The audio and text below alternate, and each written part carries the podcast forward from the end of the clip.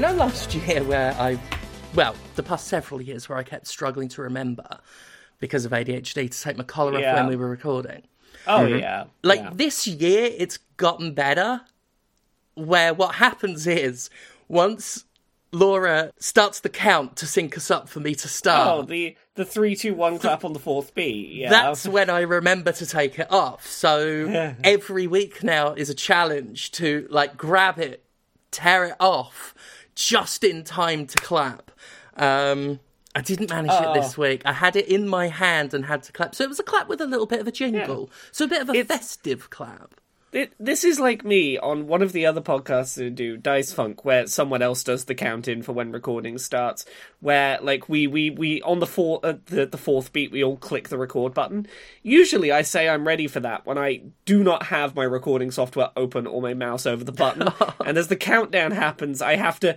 It, it's a race against time. Will I make it to the button before the the, the countdown finishes? I feel like that's everybody on that show, though. I feel like Yeah. everybody has that exact experience except for Austin. Yeah, until I DM'd half of a season and then I had to be the Yeah. one who was responsible and wrangling everyone. Aren't you glad you have a pair of calm, collected, responsible, and professional people that host this podcast with you? Oh, such serious professionals I mm-hmm. host this with. yeah. Oh. Couldn't do it without you, though. ADHD. It's the problem, we- isn't it? Yeah, yeah.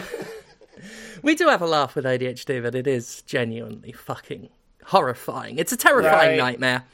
I've described it before as living with a roommate you never see that's gaslighting you constantly. Yeah, I can't trust what five minutes ago me did, but I know it did something and it's gonna fuck me.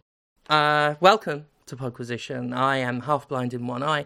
Not genuinely uh, the glasses I'm wearing. I didn't talk last week because some of it was X rated and some of it was not entirely legal. I talked to you two about last week, but I um, had uh, a little date uh, that yeah, you did. winded up um, with sex being had in a forge, and my glasses got scuffed up, and so I'm. I went back to my old glasses, but I've had migraines all week off the back of that. Just to say that, like, no one else on the podcast this week has suffered more than I. I I believe that I've had the most miserable, most unwell time. How are you, Laura? I am on day four of What's Illness Gonna Do to Me Roulette. Yeah, I did say um, before we recorded that this could be a game show. Uh, every day you're waking up with a new symptom and having to deal with that. Yeah, it's it's the you know, there's a handful of like base symptoms, and every day like some of them are going to be slid up or down on on the degrees. There's a certain number of skill points that are going to get shuffled around. Um, I have a voice today, but anytime I cough, my chest feels brittle and rattly, which isn't fun. So I'm probably not going to be my most talkative today. That is a shame, and I, I, I'm sorry. It's been a week for it because Z Manzilla, the editor, Yeah. co-editor of, I say co-editor at this point. Their work on the Jimquisition is, it's practically a double act now in terms of I bring the audio and they bring the visual, and even then, the music videos they've started putting in, fucking hell. I've warned them about that. I told them they can't do that. The audience will expect it every week, and that's it's ha- and it, they're too good. Like maintaining that quality standard. And you've known me for long enough, Conrad. You know how I react to being upstage for too long. Their days are numbered. no, but um, Z Manzilla has just been a tremendous shot in the arm for the show. I'll be the first to admit it. Um, But they they've not they've been through the wars this week as well. Their their arm's been hurt. So yeah, it's been been really shitty all round. Um, Yeah. But luckily, Podquisition is here, and if there's one thing this show is known for, it is for being 100% optimistic throughout.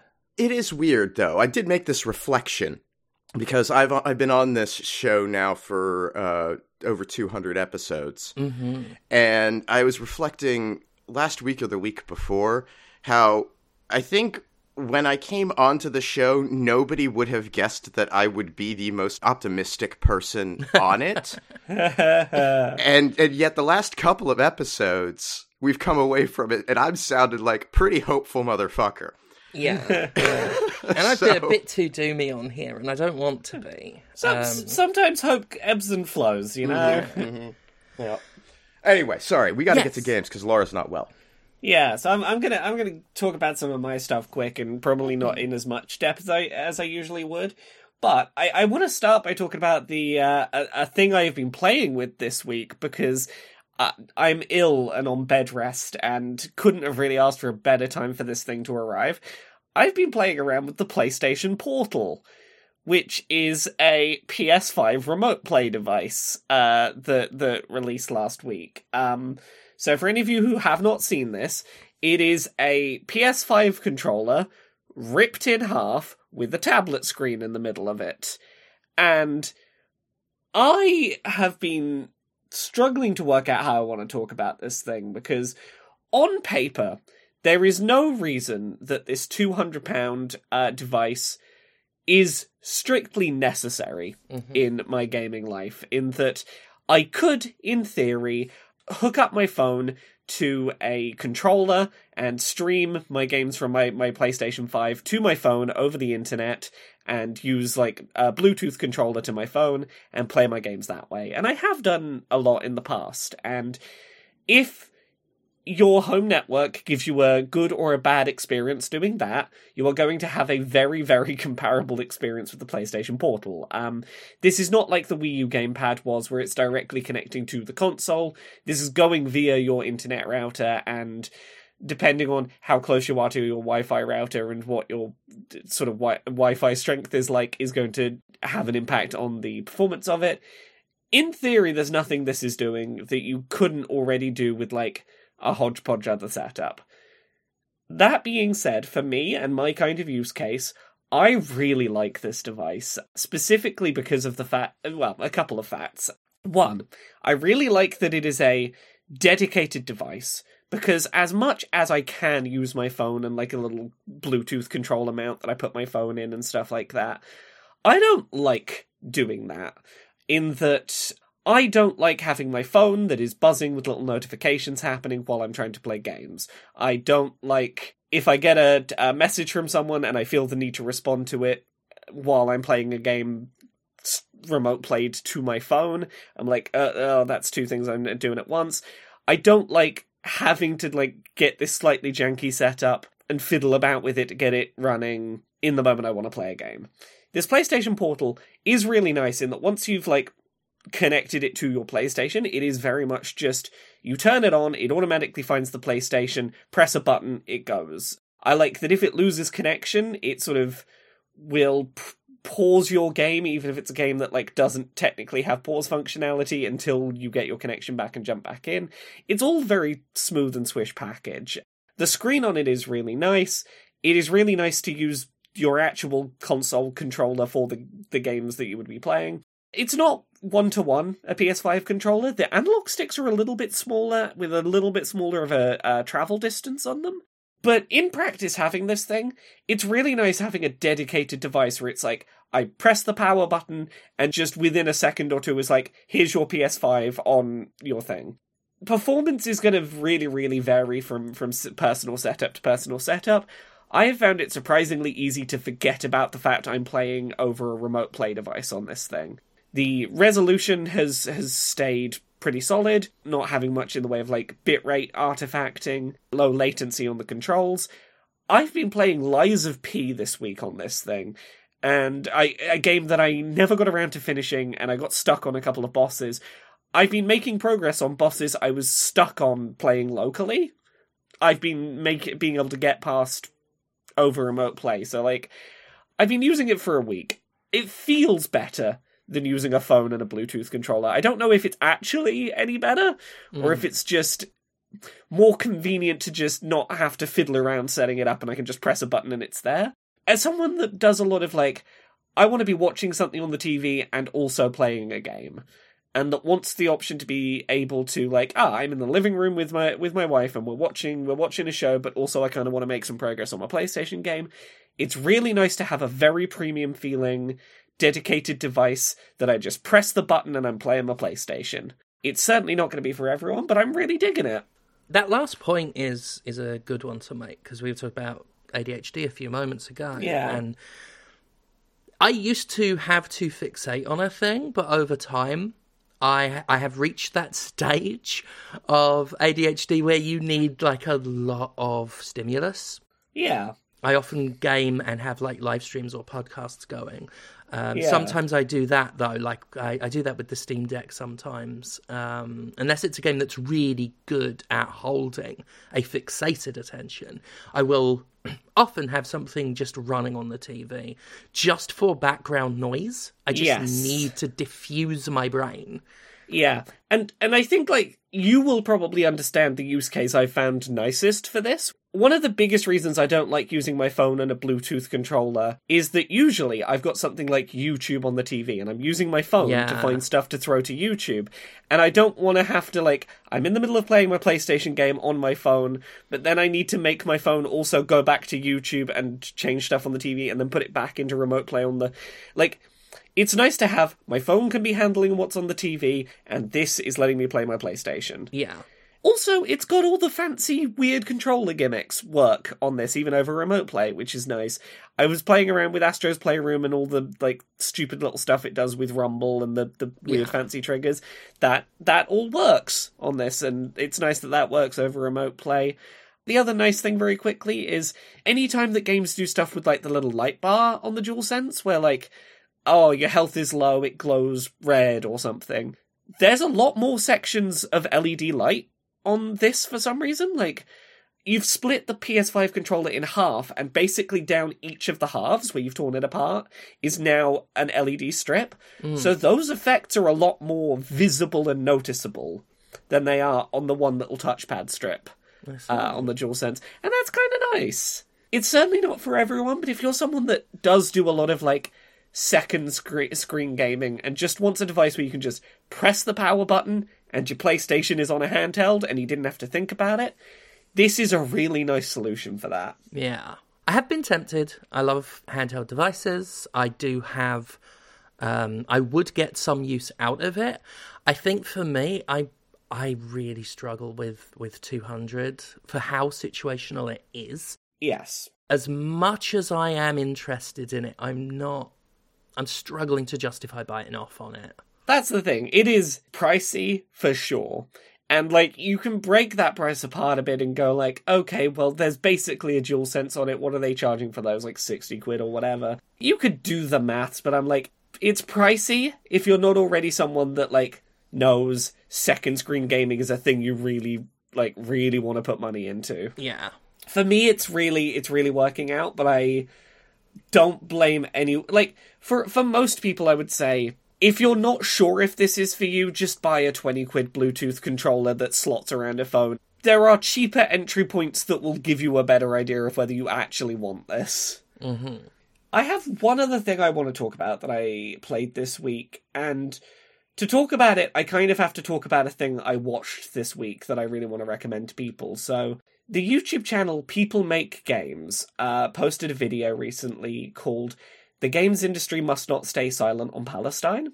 I don't want to go into huge depth on it, but it is a video in which Tamoor Hussain and Rami Ismail have conversations with each other and with a Palestinian game developer about the current situation living and trying to create games in, in living in Palestine and the games industry's silence on the atrocities being done against people living in Palestine right now. And specifically, there is a game developer who uh, is interviewed during the video called, uh, apologies if I butcher the pronunciation here, Rasheed Abueideh, who created a game back in 2016 called Liyla and the Shadows of War.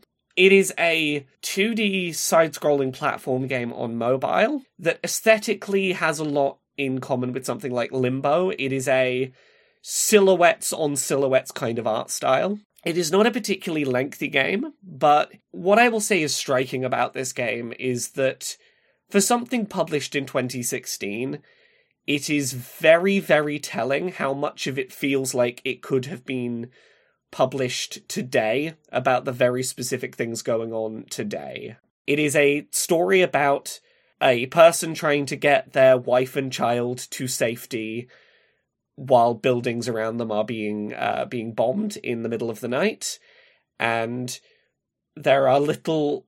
I don't want to say moral choice moments, but little choice moments of here's a couple of options. What do you do in amongst the platforming?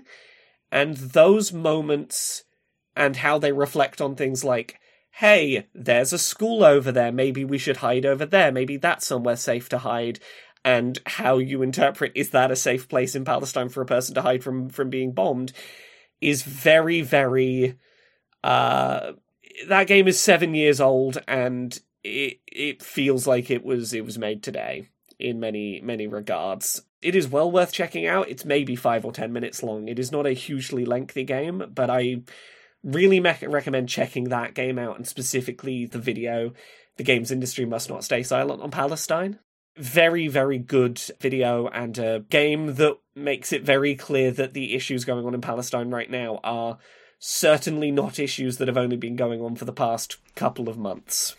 Well, no. I mean, yeah. I believe that's been going on since before even I was born.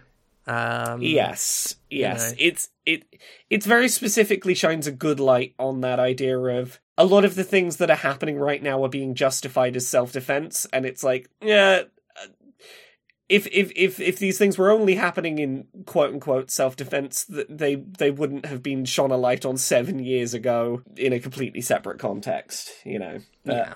So yeah, th- those are two things I have played this week. Um, I know that you both had a couple of things you you wanted to talk about this week that uh, you, you thought I might have opinions on. I'm curious, Steph, what your thoughts are this week on Karmazoo because I started yeah. playing that a little this week. Um, so just before we started recording, actually, I published my review of it. That's on thejimquisition.com. Mm. Um, you can read what I thought there. I still absolutely adore it. It's definitely going in like the Jimquisition Game of the Year video. Easy. No game has so quickly gotten me into it and, and convinced me that it's like game of the year material. Mm. Um, I brought this up on the second Wind podcast that I was um, on, Windbreakers, which should be available to. Uh, you can watch the video version, or, or and please do because I had to sit in that corset for two fucking hours. so and I was really annoyed that the, the camera setup was such that you could barely see it. The amount of times I had to quote unquote stretch just to show off how like devastating I looked. But anyway, um, I pointed out on there that it is a shame it came out as late as it did, so that it got no consideration for the game awards um, for mm. those that care about those. One thing I said last week that I just want to quickly update is where I said it was a bit of a shame that the politeness was competitive because you get rewarded karma hearts for every selfless or polite thing you do. Uh, one thing I did not spot was that if you complete a loop successfully, if you do all four stages yeah. and get to the end, all of the hearts you individually earned are pulled together and then yes. everyone gets the total. So mm. there is no com- contest in that regard that was one thing that stood out to me when I was playing it. Though I will say, I still feel, despite the fact that like you finish the loop and everyone pulls their hearts together and everyone gets all of the pulled hearts and there's no benefit for the person who collected more, I still feel mildly competitive about it. Oh, I yeah. still want to be the one who collects the hearts though. Like I'm someone who in real life will have very polite conflicts over who holds open a door.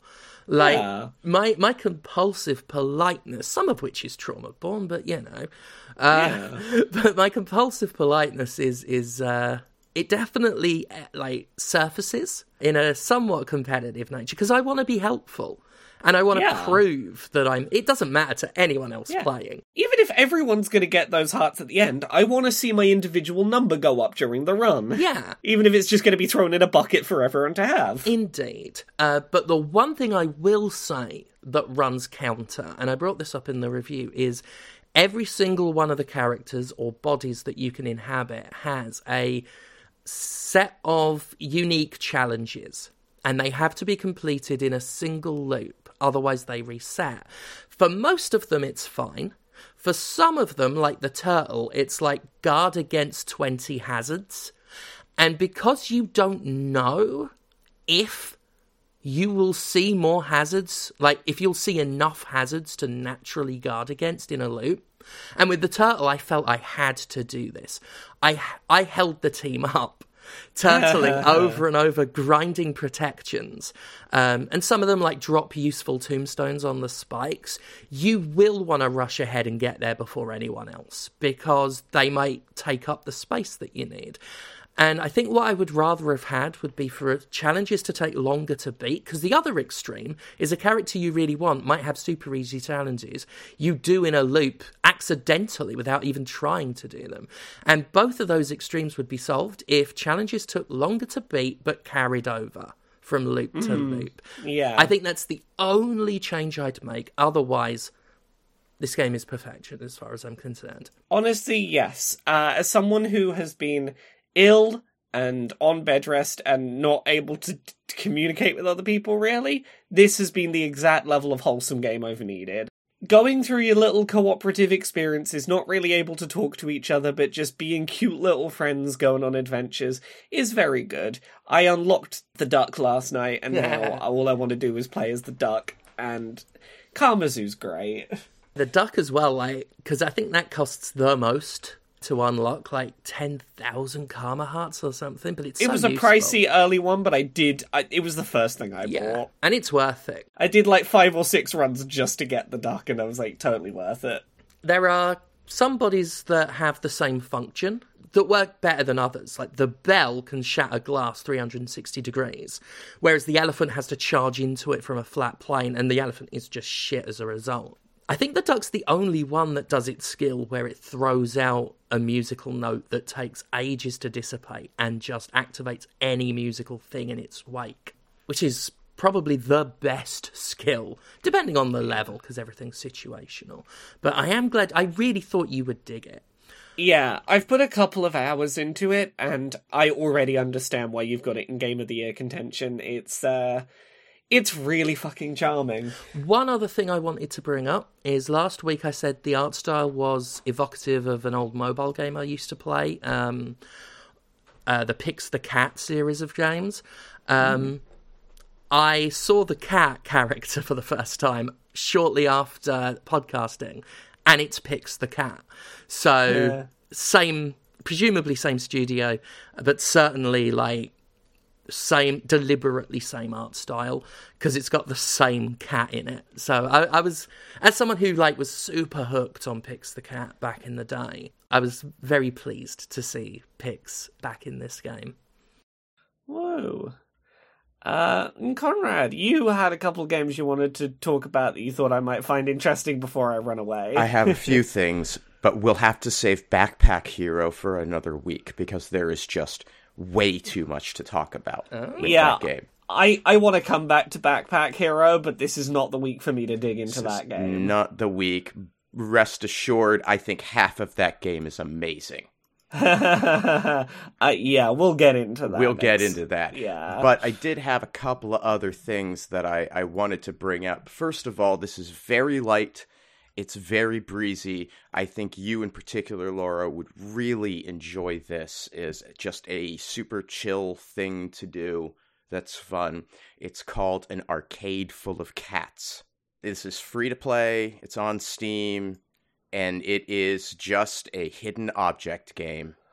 Oh. You have a pair of time traveling cats dressed as Doc and Marty in a DeLorean, traveling from the present back through the history of video game arcades in five year slices. So you have the 19, you have 1980s, 1985, 1990, 1995, and 2000. And each of these depicts a cat influenced arcade that is period appropriate, that is full of cats that you have to click and find. I love this so much. It is so nice, so just incredibly fun and relaxing. It provides a a hint system to where you know you can click a little magnifying glass and it'll point you to a cat and then you know give it some time to refill so you can try to look around and find the ones you're missing a little longer so it's very very chill about that every stage also has a uh, a coin hidden in it that activates one of the arcade machines. Ooh. which then has its own hidden object puzzle in it. The games are all cat puns and themes. I'm looking at screenshots. Not only does this look charming, I'm seeing screenshots of a giant celestial cat just giving s- surreal quotes Yep. in space, and I I'm in love with this. This It- looks wonderful. It is a delight. I played it on stream this week and just I thought Laura's gonna love this. So yeah, you Yeah. should check that out. And it's Thank free. It's, you. it's being supported by DLC that has some wackier locations. But um this is exactly the level of brain I have right now. yeah, Thank you. Yeah, you're welcome. And then the other thing that I played that I thought you would want to be somewhat conscious of. I don't know if I want to encourage anyone to play it. It's called Flip Witch. Um, now I I didn't include the full title because that would have given away the game. Uh, it, it's it's called Flip Witch: The Forbidden Sex Hex. Right. Uh-huh. Sorry. Let me let me just Yeah, I'm I'm, sit cross-legged on the looking floor for this. Uh huh. Yeah. So Flip Witch: The the Forbidden Sex Hex is a 2D Metroidvania game where you are a witch who acquires a power to swap genders. Uh huh. and uh, it is your job to rescue the kingdom from the Chaos Witch, who has managed to get various other, you know, alignments in place to try and conquer the kingdom. They've got to deal with the goblins and with the demons and yada yada yada. And you have to go find all the keys. And it's a very straightforward Metroidvania. Those tits are huge. Right. The Jubblies are in full force. Are you looking at that boss fight with the big green tits? Yeah. Yeah. Yeah. And then I'm looking at the other boss fight with the big blue tits. Yeah. Yeah. There are the the tits are in full effect. Everything hmm. bounces to just such an absurdly comic degree. The visuals in the gameplay are really pretty good. The animation is there. Like you set aside the fact that you're just like gravity functions in a way I do not understand in this place, but other than that, really beautiful. This is some superb quality pixel art. I It mean, really it is. looks amazing. until until you get to the rewards. So the way the game functions um after as you travel around trying to find the keys to enter the chaos castle and confront the chaos witch, uh, you will encounter NPCs that um just need a little help in their life.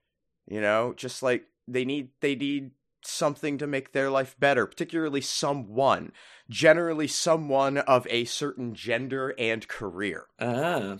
And so you will find costumes throughout the environment that will make you appear to be like, oh, I don't know, there's a demon lady who needs a farmer to dominate them. And so you will later find a farmer costume for sale, and you will put that on, in, and uh, and the costumes are gendered. Um, so there's no way to mess that up.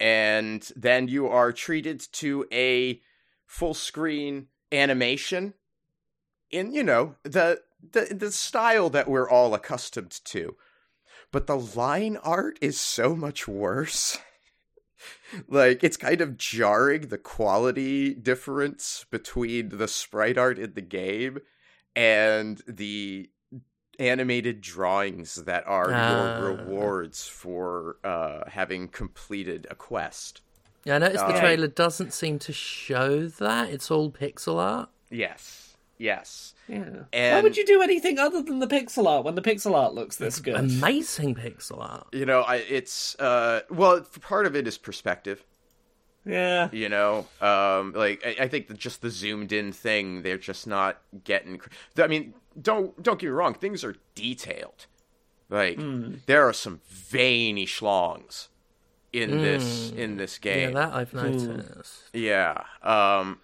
but the other thing that is and, and the other thing that's disappointing about it is that it is um just completely hetero. Just totally hetero throughout, Uh, which feels like a real missed opportunity.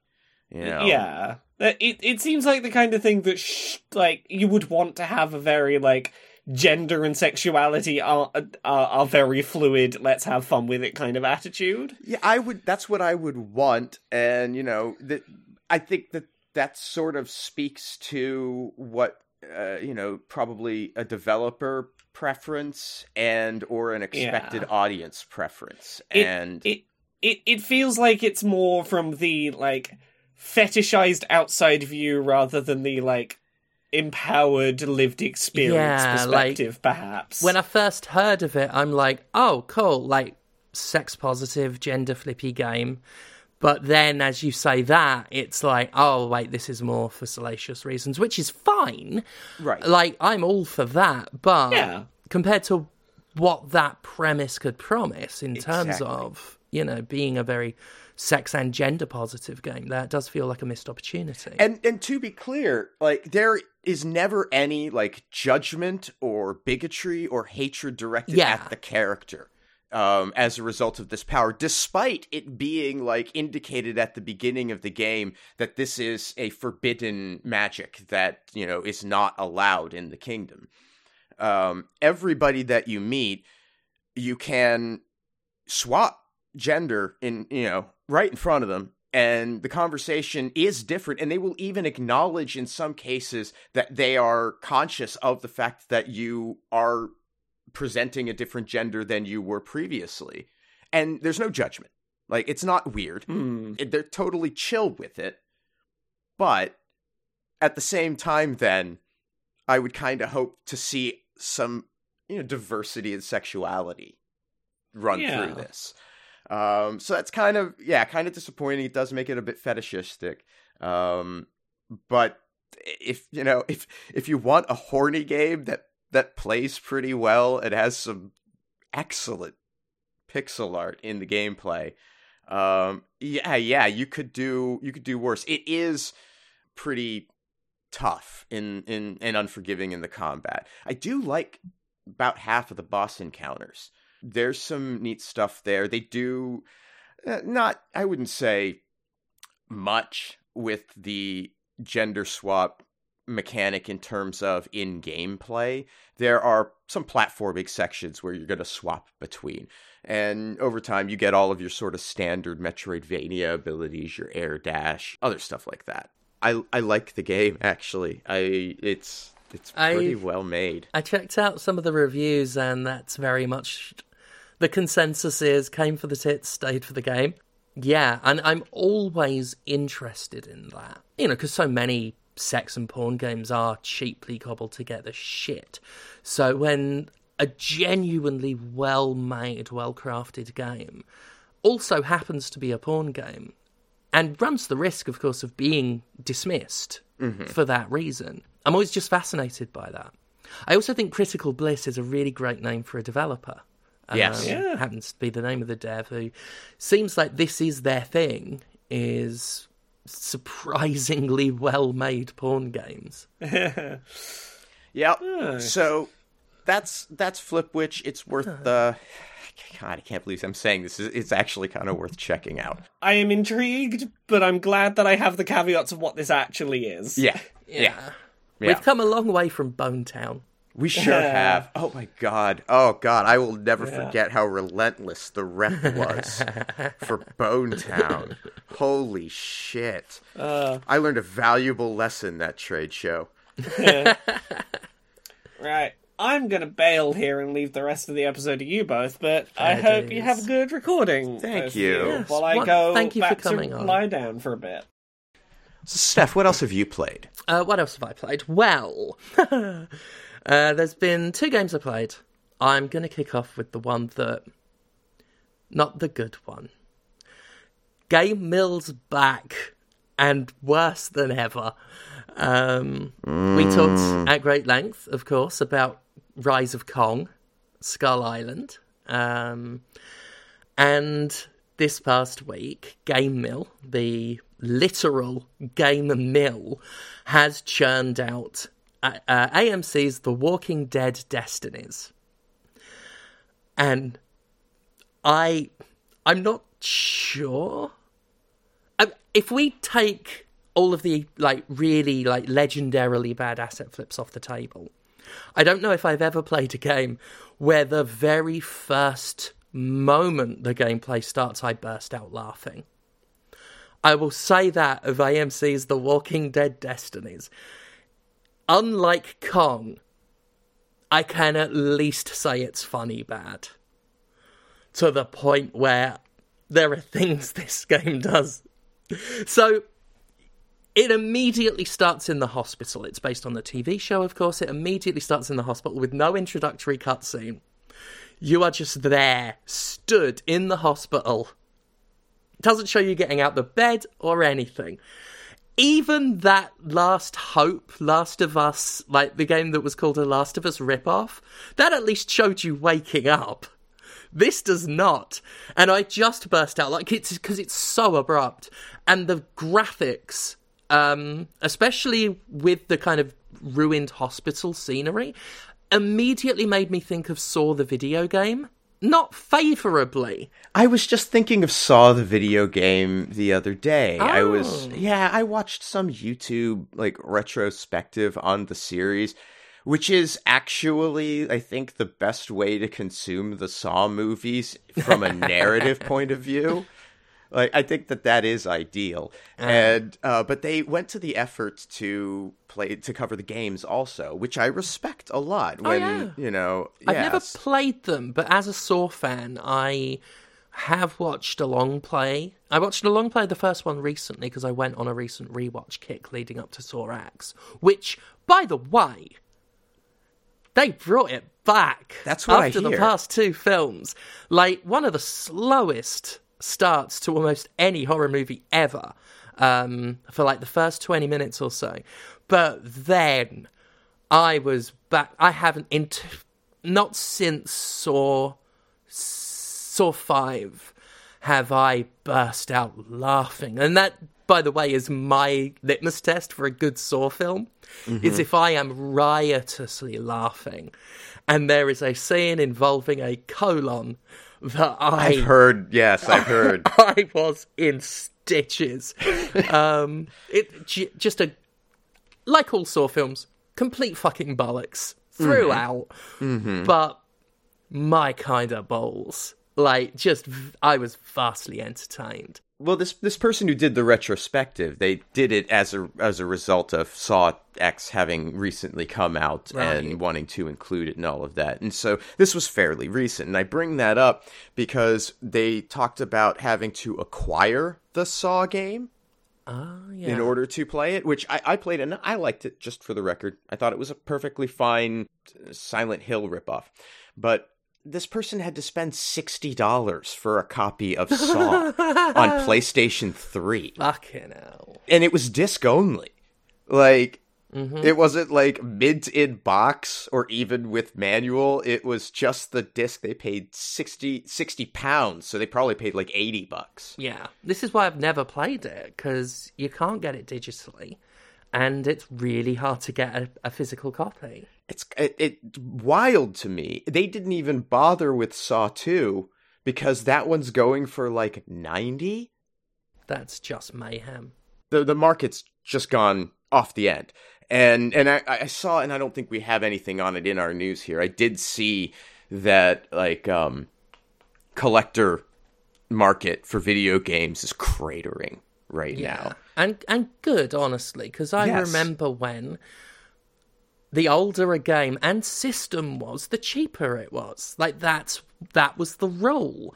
But because we all have become like like as a generation, like such ardent collectors, we I've done a video on this, how we ruined them like we capitalismed our own like hobbies and, and kind of wrecked it. We had help. Well, yeah, like I don't want to blame it all on us as people. There was very clearly a a grift being performed to in you know rapidly inflate this market yeah. so that some people could make a lot of money at it and i think that those people have made their money and don't give a shit anymore but that's happened with all of these uh, secondary markets I, I, I also think that part of it comes down to um, print runs.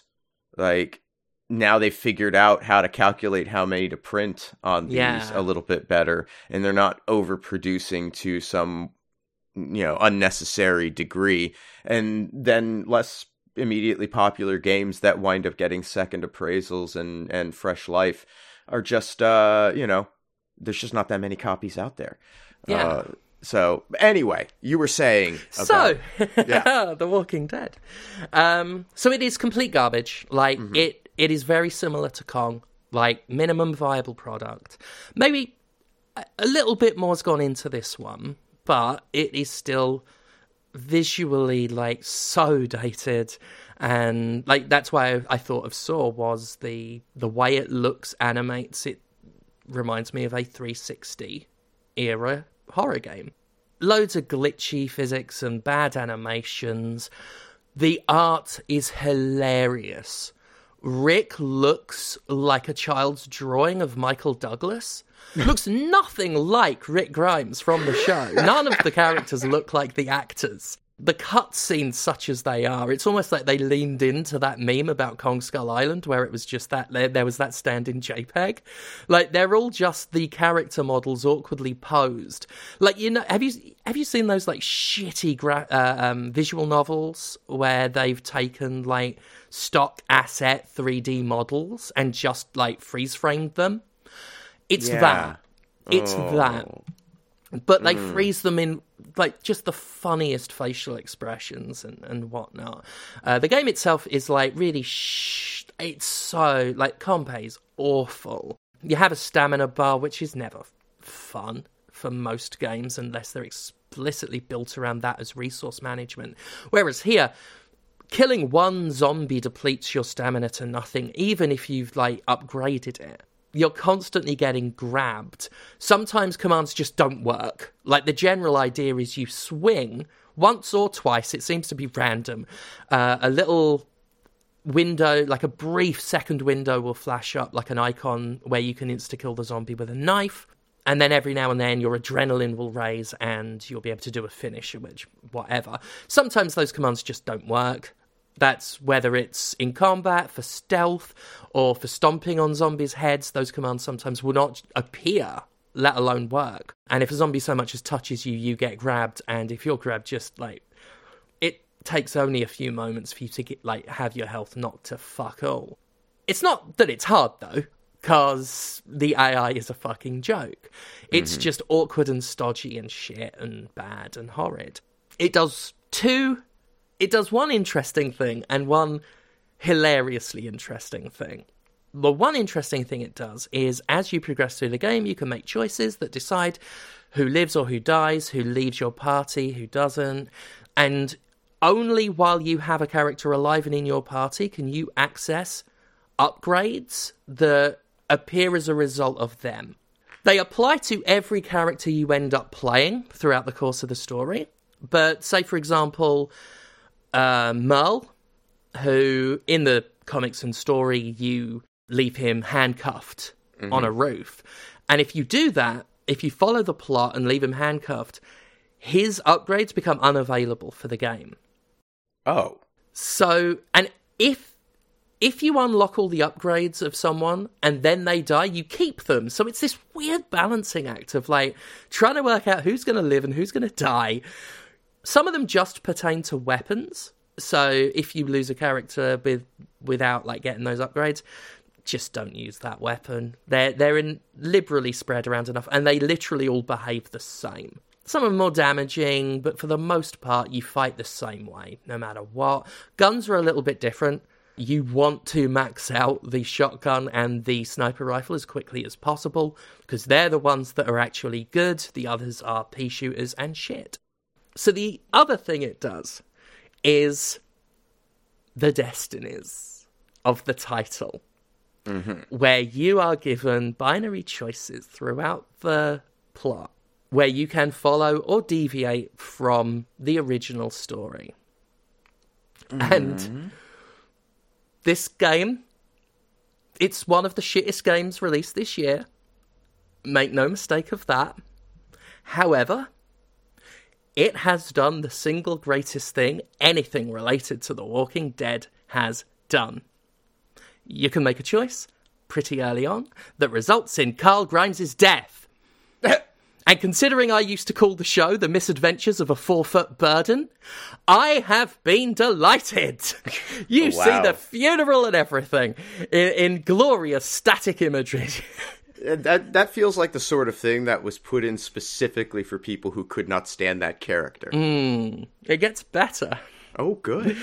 So later on, there's another pivotal plot moment where, um, spoilers for the show and, and that, I guess, Shane and Rick, who become sort of love rivals and, and what have you, Shane takes Rick out to kill him, and you can decide who succeeds that encounter. Does Rick survive or does Shane kill him? the thing is, when you make your choice, and I chose Shane because I thought, you know, can I wipe out the whole Grimes line? Um, a boss fight happens, and I, I had a fixed grin on my face as Rick Grimes's health bar fills at the top of the screen, and you both run around like headless chickens, like firing at each other with these shitty like shooting mechanics, and him like like flopping about. I just couldn't believe it that that they went for a full-on boss fight with a health bar and everything for this pivotal plot, emotional, supposed to be plot point. Um, so no matter how bad this game is, and it is bad, and how forgettable this game is, and it will be forgotten, it has made decisions with that IP that have left me reeling. And and that at least rescues it from the top spot of shittest game of the year because otherwise we have another strong contender.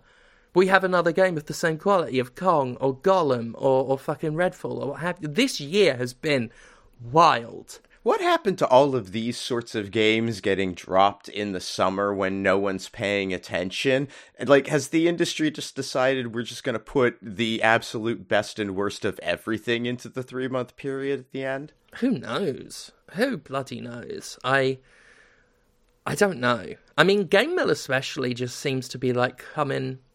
They've been going a while, but they just seem to have really exploded into prominence recently. They found their voice. Yeah. and it's a deafening screech. Uh, yeah, that game is something else.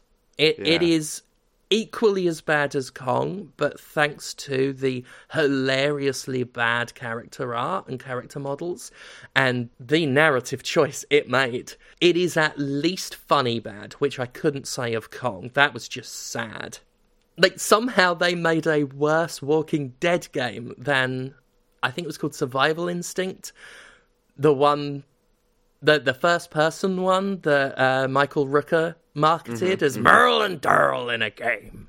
what could be better than that? And it turned out most things. Yeah. Um, yeah, yeah. Uh, incredible. Amazing. I can't recommend Amazing. it. Like, don't watch it on YouTube or something. It's worth that for the funny bits, but other than that, like, don't don't buy it thinking you're gonna have a laugh. Right? You'll get the same experience on YouTube in a long play or someone's let's play. Well, this feels like as good a time as any to say I've been playing Quantum Break this week. Ah, I I re-downloaded that about two three weeks ago, and then even though I really like it, for some reason I've tried more than once to replay it, and I just can't. I'm like, no, this seemed like a good idea, and then I started playing it, and I was like, I want to do something else. How have you been finding it? Well, it's yeah, I, it's the only Remedy game I hadn't played. Um, I just somehow didn't give a shit. I think when it, Yeah. it came out, Uh, that probably had some something to do with the immediate critical reception. Um, and maybe some of the people I was hanging around with, I was you know running with a bad crowd, and uh, I'm you know I'm a, a very easily influenced young man. Uh, obviously, Yeah. I was one of the few people who like really, really liked it.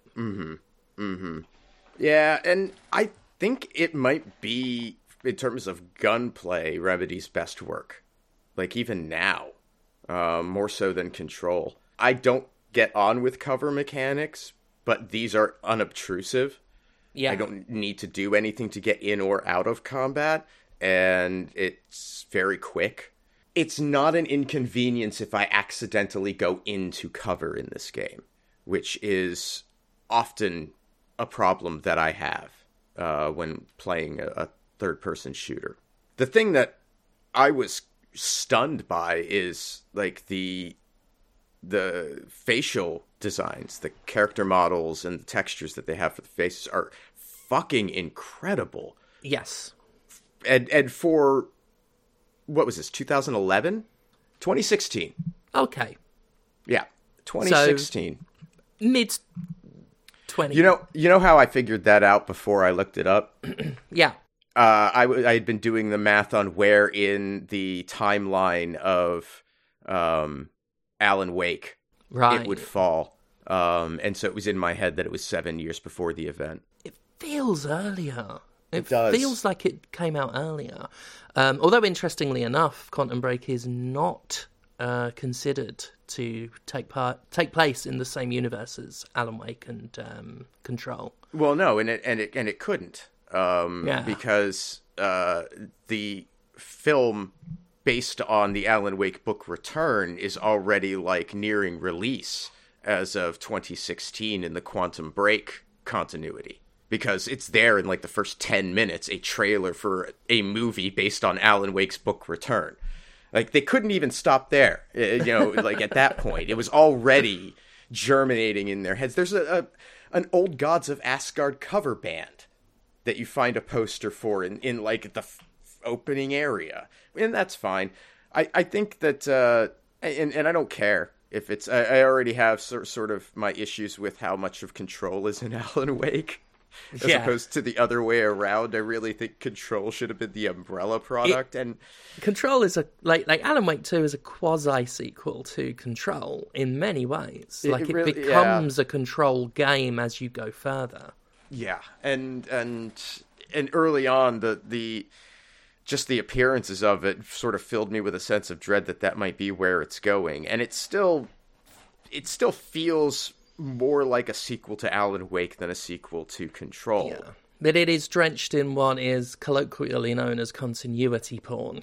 Yes, yes, it is. And I'm a big fan of continuity porn. Me like, too. I'm, I'm a sucker for like, like when um, I think like Kane and Lynch got a reference in a Hitman game once. Like, I love little nods, the Mm-hmm. things, and obviously it's been soured a bit by the amount of sort of crossover and, the and marvelization of- yeah, like Entertainment. universes that have sort of become homogenized in media. Uh, but back in the day, I was a huge sucker for continuity nods in other, ostensibly uh, separate IP.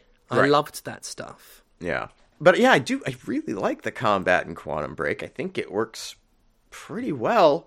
Um I was stunned by the the the character models Aidan Gillen who is the uh, he's set up as the antagonist at the beginning. I'm sure that that will be revealed to be something other than what I'm being told by the game because Of it course, is a remedy all- game. All I can call him is Petyr Baelish because that's all I see. No matter what, how strong he tries to put on the American accent, all I hear is "I'm Petyr Baelish." Well, I, yeah, he's uh he's um Mayor Carcetti for me from The Wire. He will always be Ah.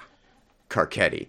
Um, I never watched The Wire. I'm one of those people. I would be interested to see your perspective on The Wire, though, because it is such a an American story, and and specifically like an East Coast American story. The Wire is Yeah. Oh, you know, it's like the way that New York is often said to be a character in something that's set in New York, but that's actually kind of like what The Wire is. The Wire is an examination of the drug trade in Baltimore and how various systems within the the structures of society in Yeah. Baltimore are failing in attempts to address it.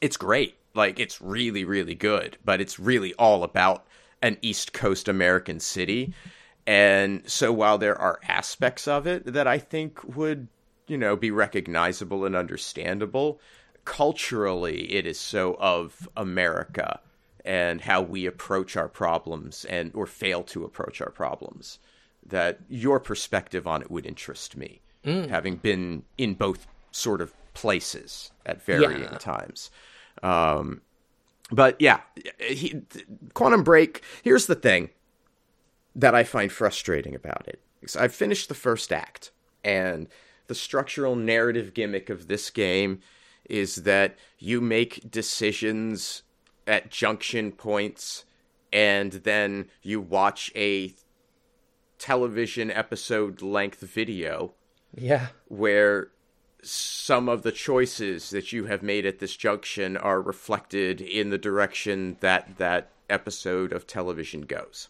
Yeah, this was the like one of the big flagship pushes of the Xbox One at the time when One was supposed to represent an all-in-one entertainment device and mm-hmm. I still remember that press conference where they pushed TV synergy so hard and it was so embarrassing.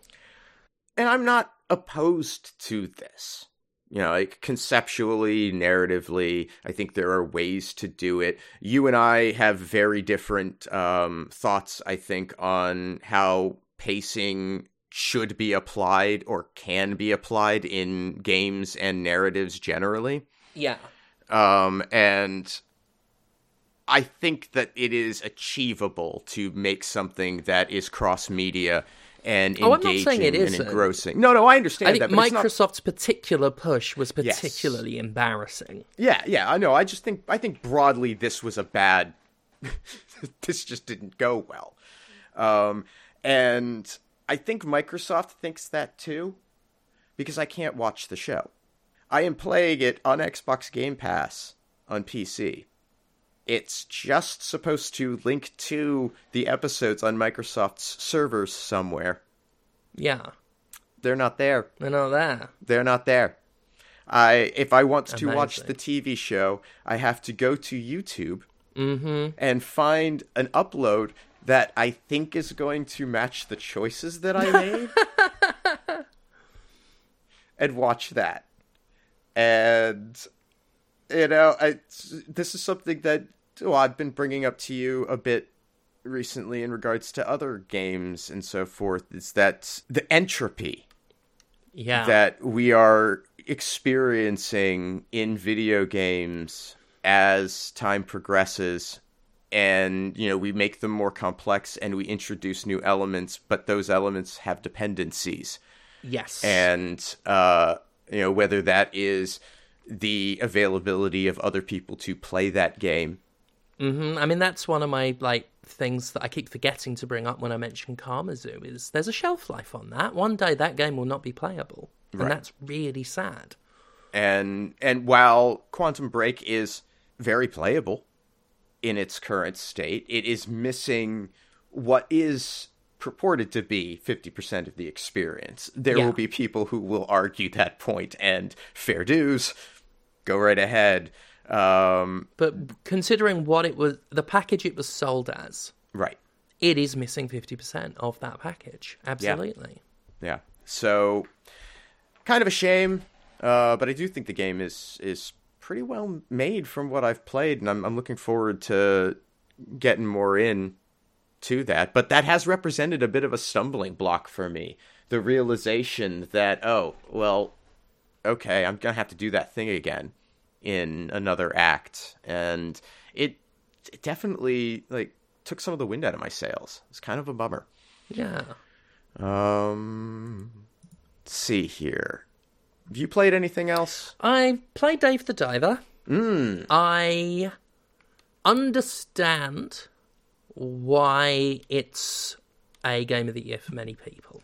Yeah. It is very charming. I recognize it is very good. I'm bored of it already. The loop of it is just not grabbing me. You go underwater, you hunt for fish and other things, then you serve sushi, and you just.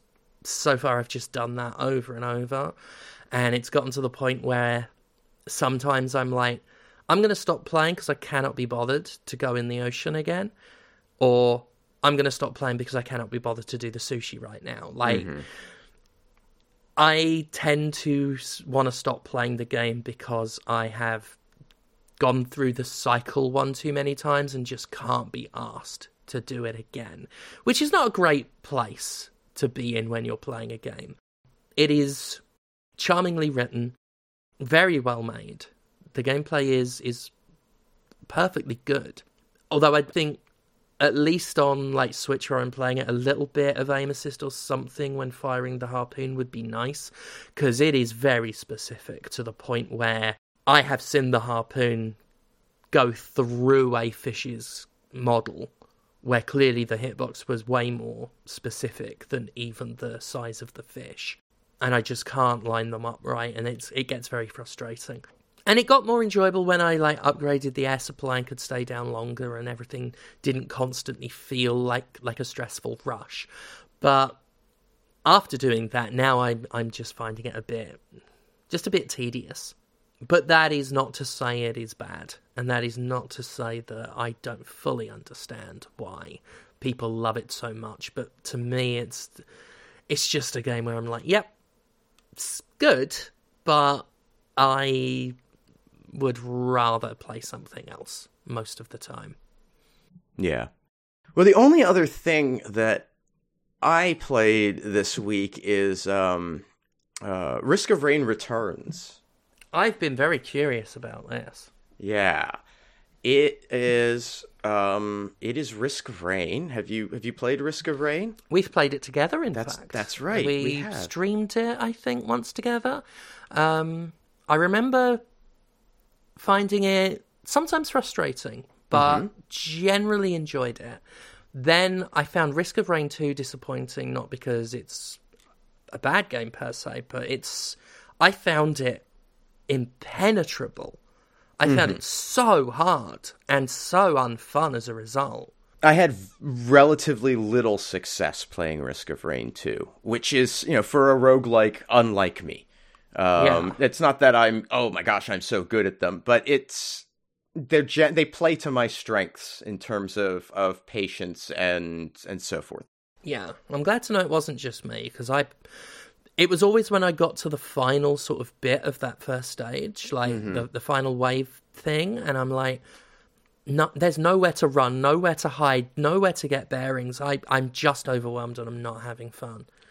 Yeah, I I didn't enjoy I didn't get on with it as as Yeah, well as I did the first one. And I kind of suspected that would be the case when it went to the first person perspective. There's nothing wrong with it. And mechanically, like, they uh, very effectively translated basically every game element that existed in Risk of Rain into a 3D game. And damn if that's not impressive as hell. I don't want to play that but I am thoroughly impressed at how accomplished that was. Like, Yeah. that, that goal was hit. So, Risk of Rain Returns is the original Risk of Rain, but beautiful. And I liked the minimalist uh, art style in the first one Mhm. uh, a lot. This gives you a more detailed uh enhancement of those graphics but it still feels right of the same style. Right. it's just added a little bit of depth and complexity in which makes everything a little more identifiable too uh which is great. Otherwise it's the same fucking game think they've added some new challenges to unlock and and and so forth with specific configurations you'll have to play with and yada yada yada. But otherwise, it's it's just a very pretty, just as playable Risk of Rain. Hell, if they can remaster uh, The Last of Us Part Two all fucking ready, then uh, Risk of Rain's perfectly valid. Well, it's been more than ten years. Yeah, You know, like when did Risk of Rain come out? Uh I think I was still in Mississippi at least. oh, for sure, 2013. 2013. Yeah. So yeah, it's been a decade. I have not reached a point yet where I would have experienced the kind of slowdown that became normal in Risk of Rain 1 on runs. Like it it does reach a point and you know, it was made with Game Maker. So, yeah, there's going to be a limit on what that engine is capable of as compared to a lot of others. Yeah. Uh, it it feels very smooth. Uh, yeah, I like it. I like it. Uh, let's see the top Reddit discussion uh, on on my search here says Risk of Rain Returns is literally literally unplayable. Um, Oh. I don't agree with that that person's opinion. Literally unplayable. Literally unplayable. Well, it was from two weeks ago. Maybe there was something changed uh, in yeah, an maybe. update, but I I doubt it. But yes, really like what they've done with it. Yeah, Got me it's good. curious. Very positive on Steam reviews. Like I was, because normally if there was like some shitty launch, you'd mm-hmm. see Yeah, like an up, like you'd see all reviews, yeah, and then oh how how is it they present it? They usually give you like a snapshot of where the score was versus like where it is now, Right. Uh, and there's only one. Just consistently very positive across like over fourteen thousand reviews. So maybe it was just one person just Yep. unhappy with it. It's, I'm I'm happy. I'm happy with it. I, think am it's- I think it's good. pick it up. Yeah, yeah. But um, that's that's all I've played this week. Have you played anything Uh, else? that's all. Yeah, that's all it is for me too. All right. Well, we do have some newsy bits that Laura very graciously supplied to us uh, to look at. Um, and uh, I got to be honest, none of it's great news. Probably the most positive thing uh, there was a case that a couple of employees of Niantic brought back in July, uh, claiming sexual bias in, in in raises, and there's been some progress on that. This week, a, a court in Los Angeles has ruled that the case actually can proceed. Um, Niantic was trying to get around a recent law that makes forced individual arbitration agreements invalid in California Oh, really? Uh, as they were claiming is like that the the law didn't really mean what you know what it said it meant, and uh, judge shut Brilliant. that down. yeah, so Yeah. that's gonna That's move forward. Yeah, Like everything I've heard from people who work at Niantic, uh, and people have reached out over the years. Like Mm-hmm. it's shitty management over there. They don't listen to their staff. They do things like what this case is going ahead with, like like sexual bias and stuff like that. It's led by buffoons. Mm. That's the general impression I get from like people on the ground at Niantic. It is led, managed by buffoons. I can. Yeah, I could see that. It, it it's you know, and buffoons who have seemed to seemingly stumbled into something with a tremendous profit potential. Oh yeah, I mean, You like know. like as as always, you know, the the yeah. success of a company is uh, it's down to the people that actually did the work, which Right. is very rarely management. I almost never. hmm Almost never. Epic has uh, recently implemented their age rating system for all their little cosmetics and whatnot.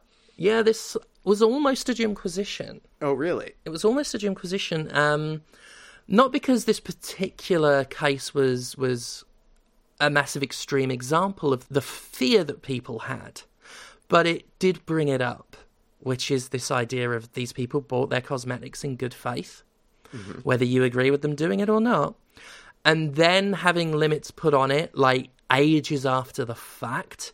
Essentially, reducing the functionality of what they bought, and I do believe cosmetics serve functions. That throws up issues of ownership and like the, the usual issues that we have with with the ownership of digital content, but really throws open the um, the potential pitfalls of trusting that the money you spend on a game is going to last, is going to be worth it, is going to result in a product that you could even use, let alone use to its full effect. Um, that's the part of it that fascinated me and, and almost made it a video because, yeah, I think there was a valid point to be made in suddenly they're restricting the appearance, uh, as was the original announcement, restricting the appearance of cosmetics and reverting you to default ones depending on where you go. Mm. And one thing Epic did that always annoys me was when they were like, less than however many percent. I think it was like a, d- single digit percent. Like we'll go with six. Oh, this affects less than six percent of the cosmetics. And as I've always said, like when companies do this, the small percentage of people affected does not make it okay. It does not make it better. Yeah. Uh, that only 6% of uh, people who spent money on your game have been told that their purchase will not be reflected depending on where they play or how they play. Yeah, it's one thing if these sorts of limitations are introduced at the point of sale. Yeah. The problem comes in when you change what the terms are. And I feel like the better approach here, if you wanted to make a kid safe Fortnite, is to just make a separate product that you can connect in with your whole product ecosystem and you know make cosmetics available within that and you know exploit fomo and uh, the inability of children with not fully formed brains to make decisions based on impulse. Uh, you know you could still do all of those things without affecting your existing product line. Yeah and for some reason, they chose to instead layer this over the entire product line because it's led by buffoons. yeah, um, you know, and and it might. I'm sure they had a reason for it. I mean, they're saying that it's going to take them 12 months to sort out the seven percent of out of, of outfits in Fortnite that are currently limited to right. a teen rated island. Yeah, because they are modifying them so they can be used, which throws up the other point that we're seeing in so much media, which is a new type of homogenization where everything is made as family friendly as mm-hmm. possible, uh, as territory friendly as possible, which has led to things like queer representation in mainstream media, mm-hmm. minimizing sometimes to lows that we've never seen before, while they queer bait and say, oh, look at us, the first whatever character in a Star Wars film. And then it's, oh, it's two girls kissing in the background because that can be cut for certain markets. And it's, it's not limited strictly to, you know, queer representation either. Yeah. I mean, hetero sexual representation in this respect has uh just i mean like it's like we don't have genitals in mainstream films anymore like i don't know what happened it's it's weird and deeply uncomfortable that yeah. like sex is just being wiped out of art in yeah. some very strange ways it's why i'm so happy to see a film like Sorax where you yeah. can have things like that colon scene which Another thing that needs to be pointed out, like this speaks to what I've said for years that corporations don't want money, they want all of the mm-hmm. money. Saw used to release every Halloween. Yeah. Because even though it was a horror film and many Hollywood execs don't like horror because it's niche, they released every Halloween because they were fucking earners. They made money. But we don't get many R rated movies anymore because they want to market them in every territory to every demographic, every age group as much as possible until, say, something like Deadpool comes out and they learn the wrong message from it, which is not this film did well because it's rated R. It was this film did well because it's what people wanted. And then we have this cynical burst of, of hurried together R rated content that flops, and then they go back to the mass market shit. I am so saddened by media. Just the world of media now. Yep it's it's deeply unfortunate. Yeah, there's a a great I I know you'll have seen it too. A great episode of um, some more news that talks about why films in particular are shit like these days and goes into the just the despair that is Hollywood right now like the the despairing situation between AI, the ch- the push for cheap CG, and the crunch that puts on the animators, the Mm-hmm. And- amount and- of money, of course, the execs make. Like it's getting, it's as bad, if not worse, now than video games. And and hopefully we will see an animator strike. Yes, Soon. I'd That's, love that. That is, uh, I, I feel like that is very, very close to happening. It needs to happen. Almo- Almost everybody else has at this point, and boy, we have reached a point where they have like special effects workers have so much power. Animators have so digital artists have so much power that they could wield over this industry. Yeah, they have to realize it, and they have to do it in in unison because right now, that right now they can't access that power because they're treated as disposable. There are outlets that will produce shit cheap for them. and the the, the very well, one of the very reasons they have that power is because their labor isn't unionized uh, Yeah. and and they the industry has put so much faith and have put so much uh, weight on Yeah. the existence of of visual artists and digital artists in this industry and animators by integrating them into everything that is made that there, there will be almost no films that can be made without them and Yeah. those that will will probably have people fucking in them so it's a win-win for us Oh god, you just know that Tom Savini is like looking at his phone like any fucking day now, and I'm back, baby. Brilliant guy, by the way. I fucking Yeah. love Tom Savini. Like his special effects, fantastic. The, the small too. film roles he's had. yeah Tom Savini with the mustache comb in fucking uh, Dawn of the Dawn of the Dead. Dead, yes. So good. So fucking good. sex machine in uh, Dusk Till Dawn. Mm-hmm. Fucking, I love Tom Savini so much. He's fantastic. Uh, okay, we have a couple more stories. Um, seems like Unity is announcing its more of its big push on AI. Um, they have an early access release for a tool set that they're calling Muse, and the first three tools have a chat-based search uh, function to find resources and code within Unity's library. Uh, and then they have a 2D sprite generator and a texture generator. They plan to include tools for animations, character interactions, and a prototyping system. And Unity 6 out next year is going to include a system to embed an AI model within the runtime. So they are making it available, and hopefully, people who use Unity don't use it. But I I think it, it will be if they can if they can keep it accessible the way they did the engine. If the runtime fee thing might have really fucked them in this respect. Because they could have carried on bringing people into the walled garden with this AI nonsense for a while. Yeah. But now they aren't an attractive platform, and this isn't going to change anybody's mind, I don't think. So, good luck with that. Yeah.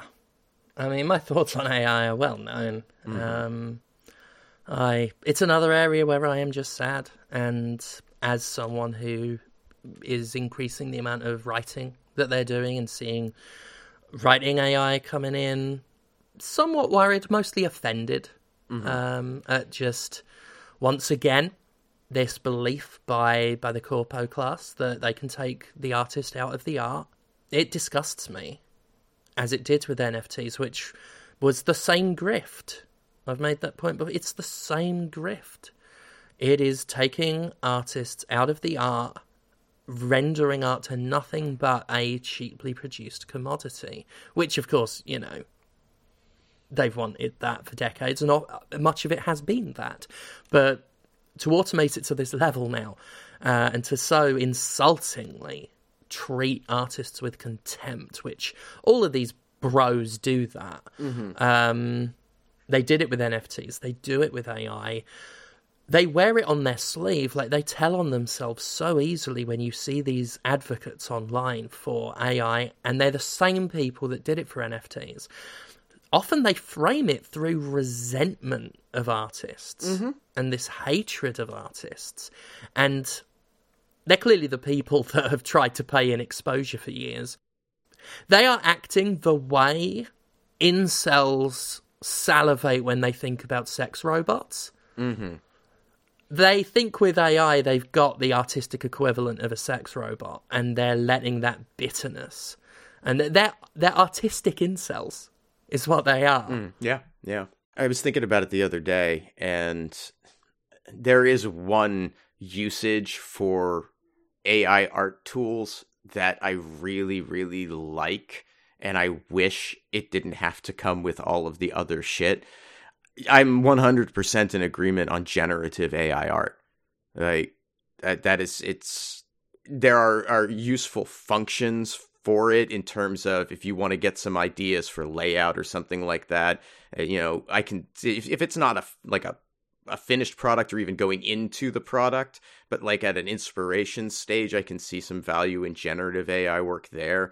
But subtractive art, that is where I, I see value, where I can take an image and tell it to remove elements from the image. Not add shit. Right. Remove shit. That's that's the thing that I'm looking at and thinking I would use AI for that because mm. I think AI could do it more much more efficiently than I can even though that is a thing that I can do. I mean, you make the point that the umbrella term of AI is covering a lot of different things. Yes. And honestly, a lot of what it's covering, like generative AI, is not actually AI. That's a misnomer. It's yes. an algorithm as far as I'm concerned, it won't be AI until we've got that um, the AGI. Gre- that, yeah, the green head from Captain Planet on the computer screen. Right. As soon as we get the green head from Captain Planet, then that's I'll call that AI. Until then, it's algorithms. But you're right. Like I made the point in the the first Jimquisition on this. I will be doing another video on AI at some point. I've had very little problem with it as a toy. Right like the generative stuff as a toy you you type you know, random words in and get something funny. It's the sinister motive behind the, the zealous push for it that right. disgusts me in particular. Um, but you do make the point that there are there are benign uses. It's just that's not what's being pushed. Right. Yeah. Well, it was the the same with uh, blockchain. You know, uh, mm-hmm. real estate transactions at the county level.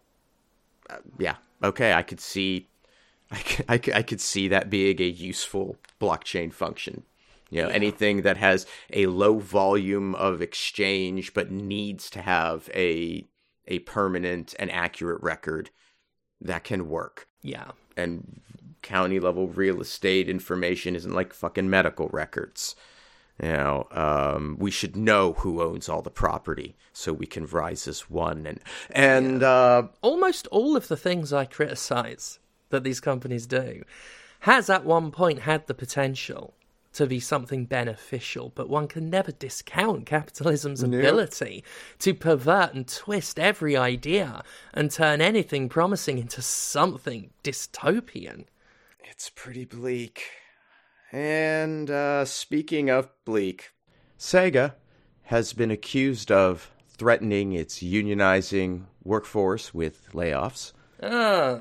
Uh, the Communications Workers of America filed a claim on behalf of uh, Aegis, I believe, uh, with the National Labor Relations Board after workers were called into a meeting where they were told the company would offshore their jobs rather than negotiate with the union. Wow. Yeah. Um, there's a mass layoff planned. Uh, they're expecting to lay off 80 unionized employees. It's about 40% of the group uh, of unionized employees. Yeah, we're going to see this more. Like, oh, we yeah. are going to see this more. I did a video a couple of weeks ago about how, like, the layoffs we're seeing, as bad as they are, are worse yeah. Because of the layoffs that get hidden behind, you know, performance firings and, and things of that nature. All sorts of, of shady ways. And it's not just games, of course, it's across all industry. There are many ways to get rid of employees, uh, to save money while making it not look like that's what it is.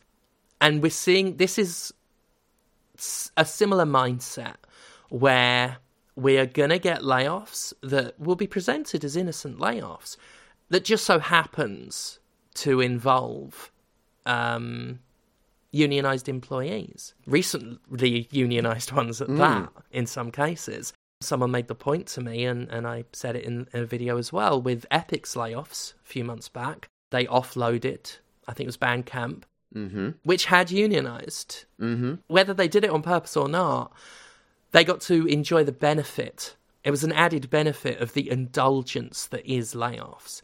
Yeah, I, I expect we'll see this story more and more where layoffs happen and it just so happens in a perfectly plausibly deniable way to include all of the unionized teams.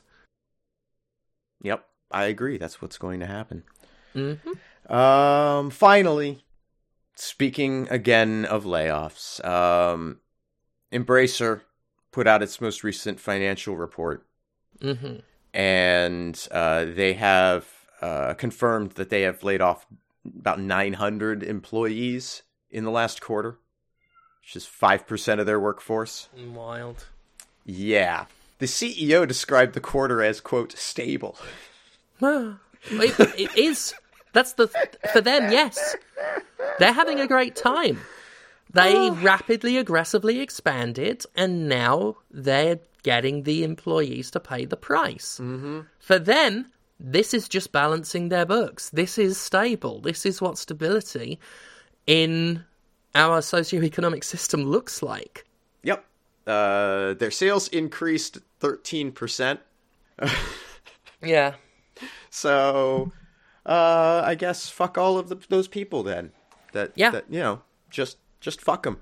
Doesn't matter. Uh, those 900 people, fuck them. That would be their attitude. Yeah. Uh, and that's it. That's it. That's all the news. I'm All right. done. I'm done Well, being Right. bitter and angry. Um, I hope they get what's fucking coming to them. Uh, but uh, we should uh, tell people where they can get what's coming to them, uh, specifically uh, Laura's, yours, Indeed, and, and, and my links. Do you do you remember where everything Laura does is at laurakbuzz.com? Laura K. Buzz. I believe that is uh, all of her social media, uh, her Patreon, uh, patreon.com slash Laura K. Buzz, and then at Laura K. Buzz everywhere else. Um, I can't remember the exact date, but she does have another book coming soon. Is that Stories of Autistic Joy? She's got so many books. so many I, yeah. I, I, my fucking memory issues. Like, can't remember. Which, I know Who Hunts the Whale is out. It's Who on my shelf behind out. me. yeah, the stories of autistic joy. I know that that she did the audiobook for that, and that's, ah, that's it. Yes, that's out? what's out. Yeah. Yeah. that's what's coming out. Go get that. Go get that. And um, you can find me at Conrad Zimmerman on Twitter, Instagram, and Blue Sky. You can hang out with me on Twitch at twitch.tv slash that Conrad Zimmerman. You can buy anti-capitalist propaganda and Jimquisition merchandise at mercenarycreative.com and everything I do online gets supported through Patreon at patreon.com slash fistshark. And you know who else has a Patreon? Why, it's you, Steph. It is patreon.com slash jimquisition. Uh, on the subject of uh, merchandise, if you do go to Mercenary Creative or the jimporium.com they lead to the same place. Uh, we do have the Pounding It shirt um, that was uh, brought into being by Z Manzilla, who we, we mentioned earlier, who's, again, just been just one of the best decisions I've ever made Just in terms it. of, of Yeah. contributing to the content. So do check it out. It's a great design. I love that design. Um, I've been asked recently by a couple of people if I'm going to go back to live streaming at Twitch TV slash Jim Sterling. I fully intend to. I can't apologize enough. I have been going through a horrible executive dysfunction streak.